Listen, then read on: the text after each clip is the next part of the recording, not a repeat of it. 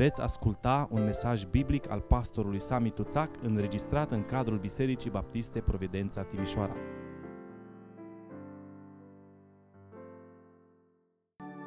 Ce vom zice dar? Să păcătuim mereu ca să se înmulțească harul? Nici de cum.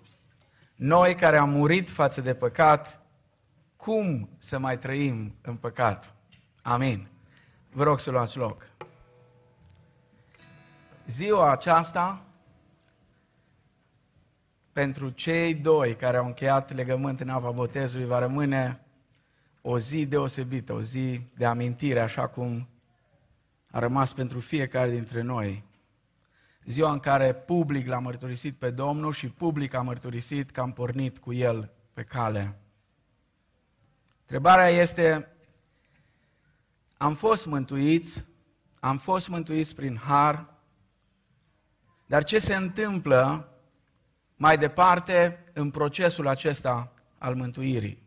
Apostolul Pavel pune aici, în Romani, capitolul 6, o întrebare. Ce vom zice dar? Ce vom zice dar? Să păcătuim mereu ca să se înmulțească harul? Întrebarea aceasta reflectă modul în care unii interpretau învățătura lui Pavel despre mântuirea prin har. Cum răspunde Apostolul Pavel acestei întrebări? Dacă o să ne uităm de la versetul 3 și am să citesc așa pe sărite un pic, el răspunde printr-o aprofundare a ceea ce se întâmplă cu un om în procesul mântuirii. Și spune el, în procesul acesta are loc o moarte împreună cu Hristos și o unire cu Hristos. Nu știți că toți câți am fost botezați în Isus Hristos, am fost botezați în moartea Lui?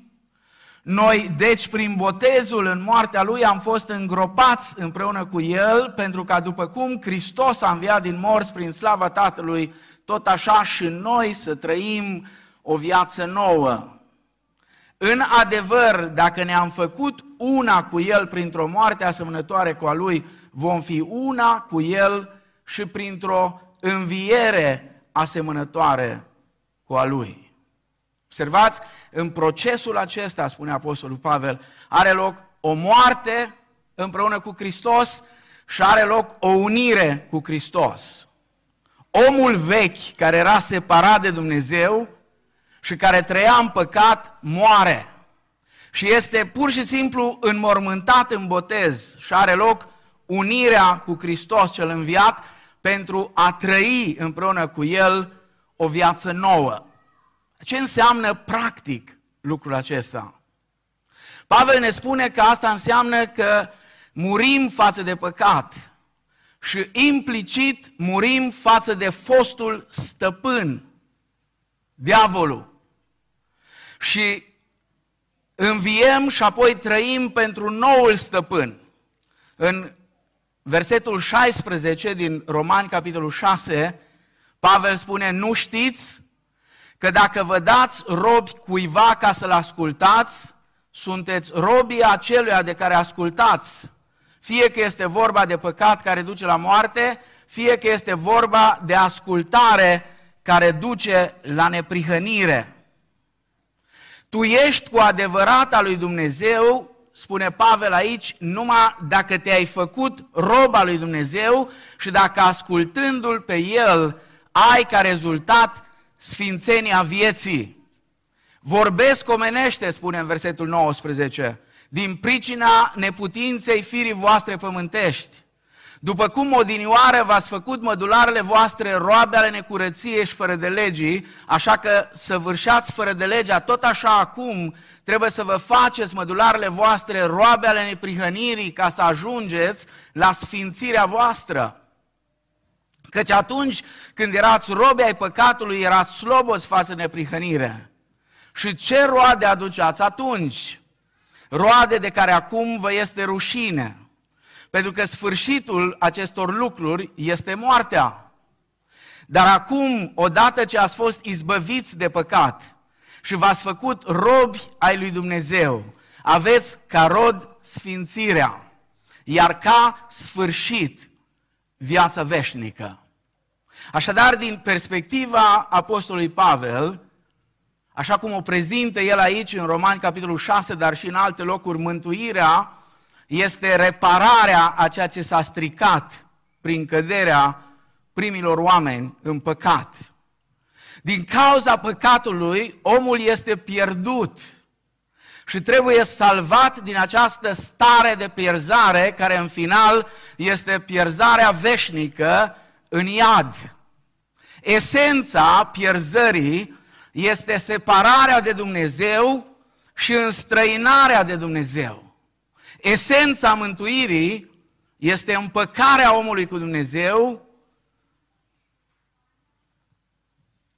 și reunirea omului cu Dumnezeu. Unirea cu Hristos. Modul cel mai simplu de a înțelege mântuirea este acela de a ne uita la daunele, la ravagiile pe care păcatul le produce. Și apoi la soluția pe care Dumnezeu o oferă pentru repararea acestor daune. Foarte pe scurt, foarte telegrafic, aș vrea să ne uităm la cinci daune majore pe care păcatul le-a produs în ființa umană și la modul cum Dumnezeu a reparat aceste daune prin Hristos. Mai întâi, păcatul este o încălcare a legii lui Dumnezeu și o ofensă adusă justiției lui Dumnezeu. De aceea, dreptatea lui Dumnezeu cere pedepsirea noastră, cerea pedepsirea pe baza legii lui Dumnezeu care spune plata păcatului este moartea. Romani 6 cu 23. Soluția lui Dumnezeu a fost ca prin Fiul Său să ni se substituie în pedeapsă și să îi spășească El condamnarea noastră. Gândiți-vă la ceea ce spune profetul Isaia. Păcatele noastre și nelegiuirile noastre au căzut peste El. El nelegiuirile noastre le-a purtat. Și toate păcatele noastre le-a luat asupra Lui. Iar în Roman, capitolul 3, versetele 21 la 26, Pavel spune, dar acum s-a arătat o neprihănire pe care o dă Dumnezeu fără lege. Despre ea mărturisesc legea și prorocii, și anume neprihănirea dată de Dumnezeu care vine prin credința în Hristos Iisus pentru toți și peste toți cei ce cred în El. Nu este nicio deosebire, căci toți au păcătuit și sunt lipsiți de slava lui Dumnezeu și sunt socotiți neprihăniți fără plată prin harul Său, prin răscumpărarea care este în Hristos Iisus. Pe el Dumnezeu l-a rânduit mai dinainte să fie prin credința în sângele lui o jerfă de ispășire ca să-și arate neprihănirea lui, că-și trecuse cu vederea păcatele dinainte în vremea îndelungi răbdarea lui Dumnezeu, pentru ca în vremea de acum să-și arate neprihănirea lui. În așa fel, în așa fel încât să fie neprihănit și totuși să socotească neprihănit pe cel ce crede în Isus. Amin. A doilea rând, păcatul l-a trecut pe om sub stăpânirea sau de sub stăpânirea lui Dumnezeu, sub stăpânirea diavolului. Și păcatele reprezentau un fel de certificat de proprietate asupra oamenilor. Ispășind păcatele pe cruce, ce a făcut Domnul Isus? Domnul Isus a anulat Domnul Isus a nimicit pur și simplu dreptul de proprietate al diavolului asupra noastră. Ascultați ce frumos explică Pavel adevărul acesta în Coloseni, capitolul 2, versetele 12 la 15, fiind îngropați împreună cu El prin botez și înviați în El și împreună cu El prin credința în puterea lui Dumnezeu care le via din morți pe voi care erați morți în greșelile voastre și în firea voastră pământească neteată împrejur, Dumnezeu v-a dus la viață împreună cu El după ce ne-a iertat toate greșelile. și auziți, a șters zapisul cu poruncile lui care stătea împotriva noastră și ne era potrivnic și l-a nimicit pironindu-l pe cruce. A dezbrăcat domniile și stăpânirile și le-a făcut de o cară înaintea lumii după ce a ieșit biruitor asupra lor prin cruce. Amin. Prin neascultare ne-am dus sub stăpânirea diavolului. Și diavolul, efectiv, poate că uneori ne-am învățat așa cu un fel de, nu știu cum să zic, o evanghelie din asta de tip fast food și acolo n-ai vreme de lucruri din astea profunde. Dar efectiv cei care nu s-au întors la Hristos și n-au reintrat sub stăpânirea lui Dumnezeu, ei sunt sub stăpânirea diavolului. Mai că noi nu știu cum înțelegem asta, sunt pur și simplu proprietatea lui. Domnul Iisus a luat zapisul acela, a luat acolo pe cruce, a anulat dreptul de proprietate a diavolului asupra noastră. 3.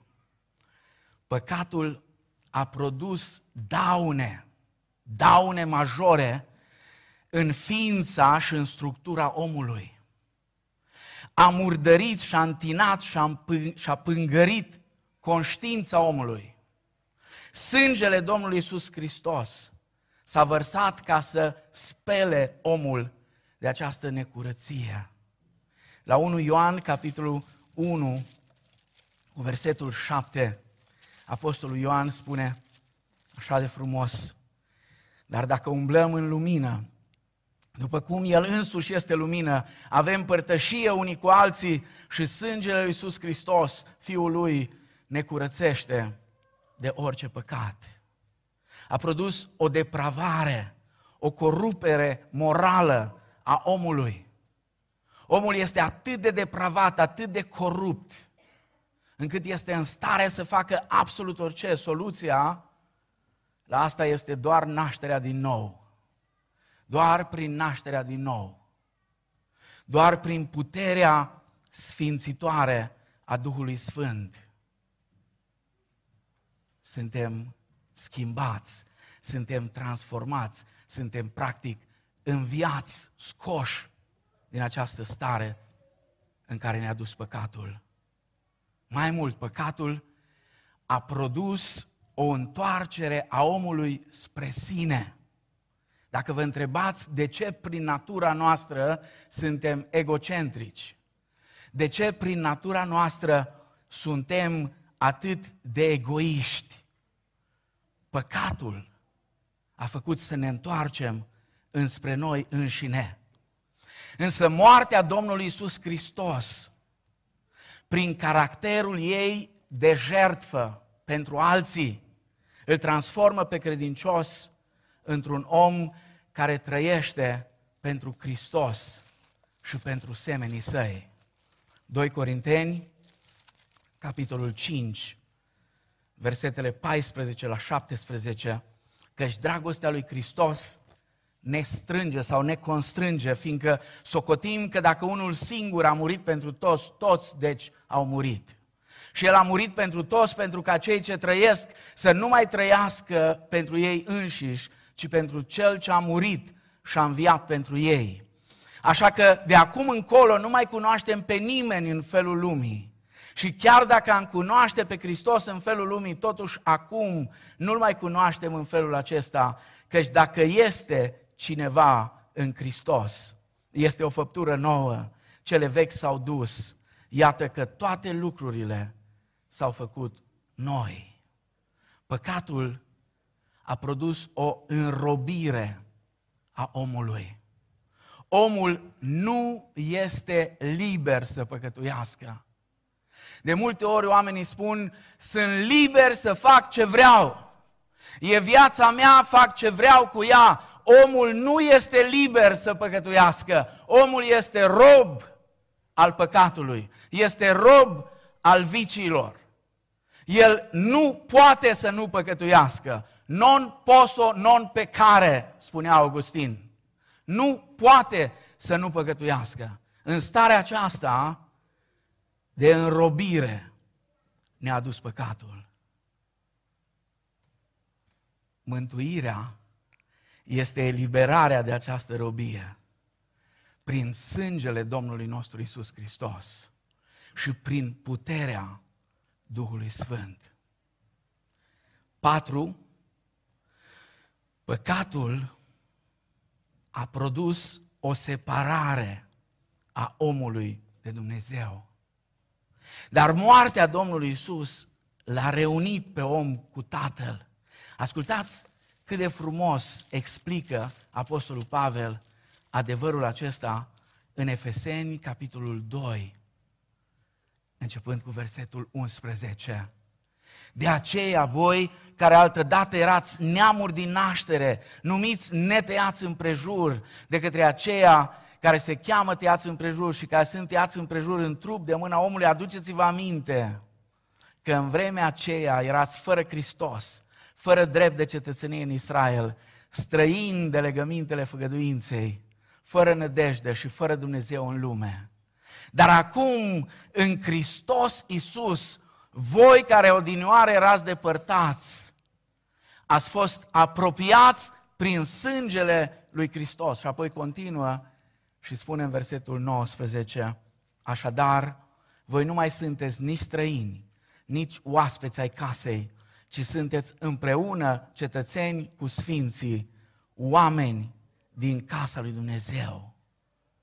Moartea Domnului Isus l-a reunit pe om cu Tatăl și a produs unirea omului cu Hristos.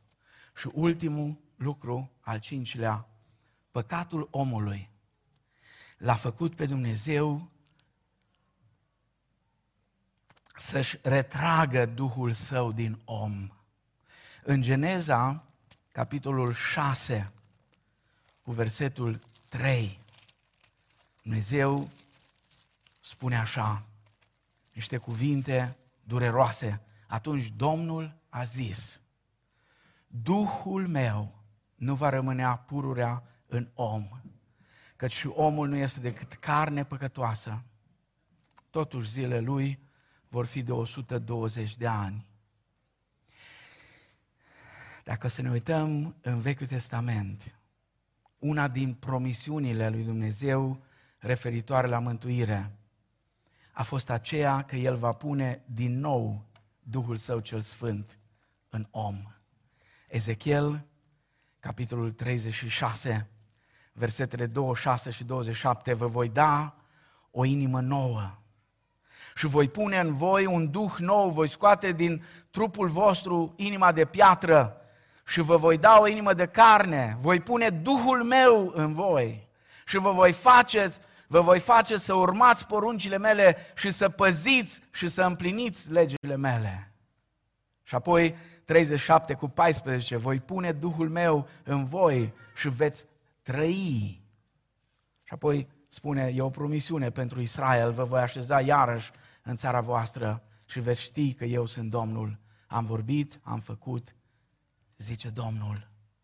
Moartea și învierea Domnului Isus Hristos în locul nostru și înălțarea la cer a avut ca urmare promisiunea sau împlinirea promisiunii și Duhul Sfânt a venit în copiii lui Dumnezeu într-un așa mod încât acum noi suntem templul Duhului Sfânt, spune Apostolul Pavel la 1 Corinteni, capitolul 6, versetele 19 la 20.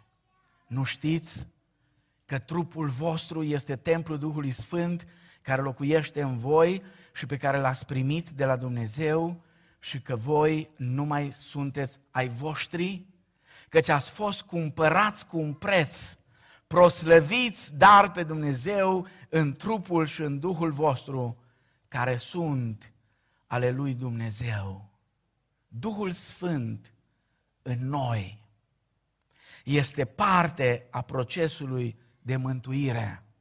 Pentru că Duhul Sfânt este Duhul vieții în Hristos, care ne eliberează de legea păcatului și a morții și ne face capabili să împlinim voia lui Dumnezeu. Mă întorc la Romani. Romani, capitolul 8, de la versetul 2. În adevăr, spune, legea Duhului de viață în Hristos Iisus m-a izbăvit de legea păcatului și a morții. Și continuă Apostolul Pavel și apoi spune în versetele 26 și 27, și tot astfel, și Duhul ne ajută în slăbiciunea noastră, căci nu știm cum trebuie să ne rugăm. Dar Duhul mijlocește pentru noi cu suspine negrăite și Cel ce cercetează inimile știe care este năzuința Duhului, pentru că El mijlocește pentru sfinți după voia lui Dumnezeu. Ce se întâmplă în procesul acesta al mântuirii? În sensul cel mai restrâns al cuvântului, mântuirea este repararea a ceea ce s-a stricat prin căderea primilor oameni în păcat. Mântuirea în sensul cel mai larg al cuvântului este întregul proces prin care unii oameni au fost scoși de subrobia diavolului. Au fost introduși în familia lui Dumnezeu. Iar acum sunt în proces, sunt în curs de transformare în caracter și în comportament după chipul Domnului Isus. Iar în final vor fi duși în gloria cerească. Acesta este procesul în care am intrat. În procesul acesta suntem cu toții scoși de sub robia diavolului, aduși în familia lui Dumnezeu. Nu vreau să mai adaug dimineață, Dumnezeu ne-a vorbit atât de frumos, atât de clar, de cât de importantă este biserica în procesul acesta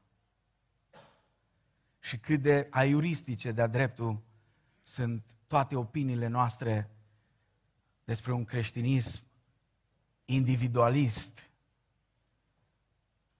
despre un creștinism pe care credem că îl putem trăi în ghetourile noastre personale. Nu, nu despre asta e vorba în Noul Testament. Nu ăsta e creștinismul din Noul Testament. Și creștinismul din Noul Testament este despre trăirea în trup unii cu ceilalți, cu bune, cu rele,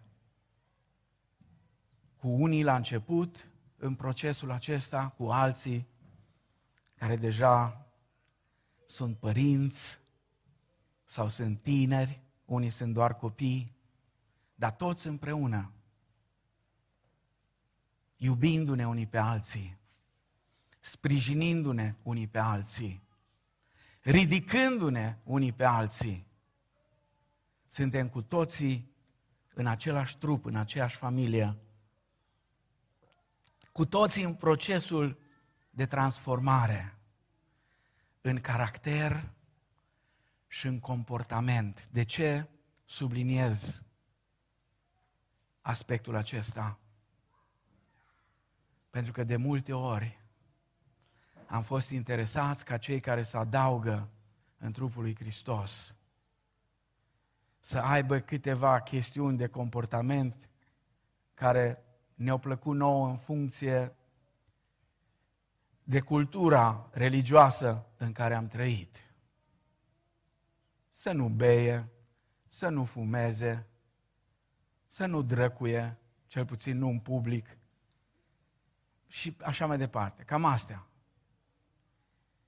Dar nu asta e esența. Da? Nu, nu, nu vreau să spun că lucrurile astea nu au o importanță. Ele au o importanță. Dar nu este cea mai mare importanță. Și nu asta e totul.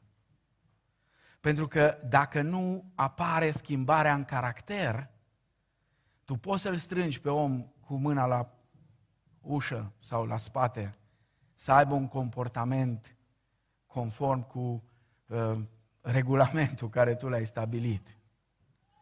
Oamenii așa de ușor pot să învețe limbajul cananului.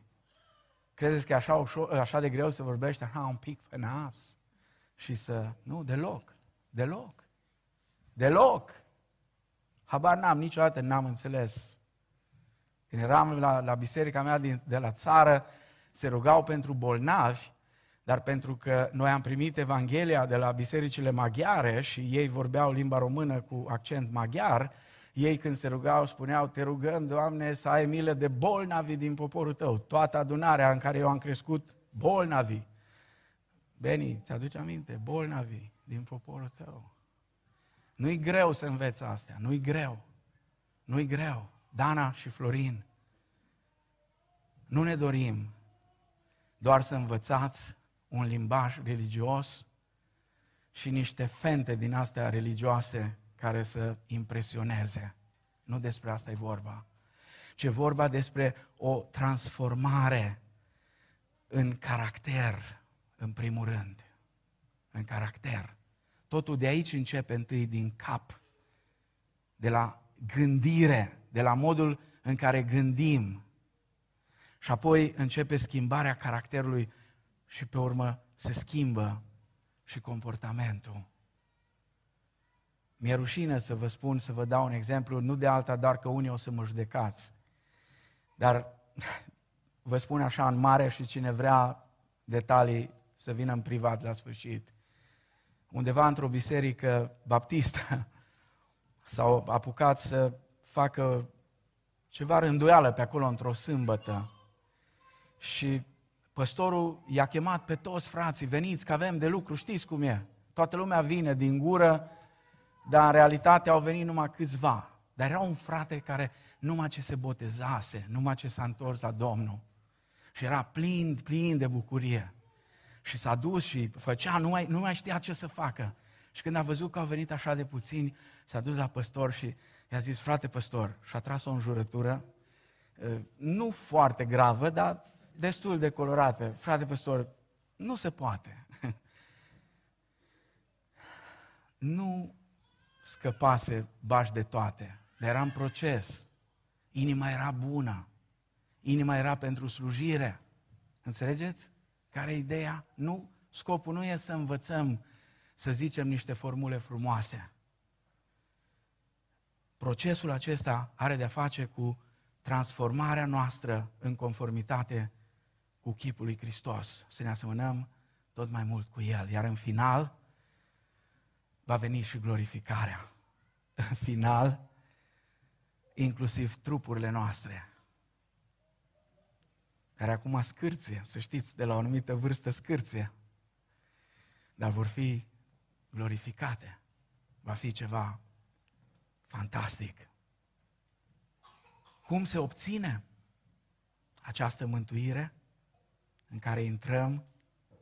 Noul Testament ne învață că mântuirea se capătă direct și individual de către fiecare om prin credința în Domnul Isus Hristos, printr-o întâlnire personală cu Domnul Isus. A venit la ai săi și ai săi nu l-au primit. Dar tuturor celor ce l-au primit, adică celor ce cred în numele Fiului Său, le-a dat dreptul să se facă copii al lui Dumnezeu, născuți nu din sânge, nici din voia firilor, nici din voia vreunui om, ci din Dumnezeu. Fiecare om care vrea să intre în procesul acesta, trebuie mai întâi să-L primească pe Domnul Isus ca mântuitor și ca Domn al său. Și asta la modul personal. Și apoi, sigur, primirea aceasta este doar momentul primordial, esențial al mântuirii. Apoi intrăm în procesul acesta al sfințirii. Și în final, cum spuneam, vom ajunge la glorificare. Acum vreau să închei spunându-vă ceva fantastic. Cum se desfășoară procesul acesta? Sau ce avem de făcut? Există două extreme care, știți, extremele întotdeauna nu rămân altceva decât extreme. Există o extremă care spune tu nu trebuie să faci nimic. Tu pur și simplu trebuie să stai și Dumnezeu lucrează și El face. Asta e o extremă. O altă extremă este că tu trebuie să te străfoci în fiecare zi, să te agiți. Așa s-a ajuns la mătănii, la umblat în genunchi, până sus în munte și înapoi, l-a înconjurat biserica de nu știu câte ori, la tot felul de lucruri.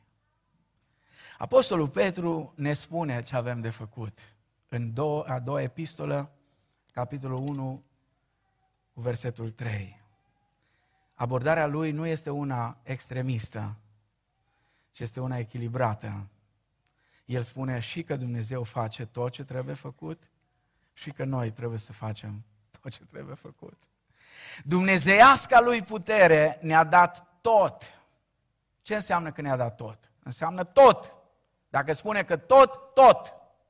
Ne-a dat tot ce privește viața și evlavia.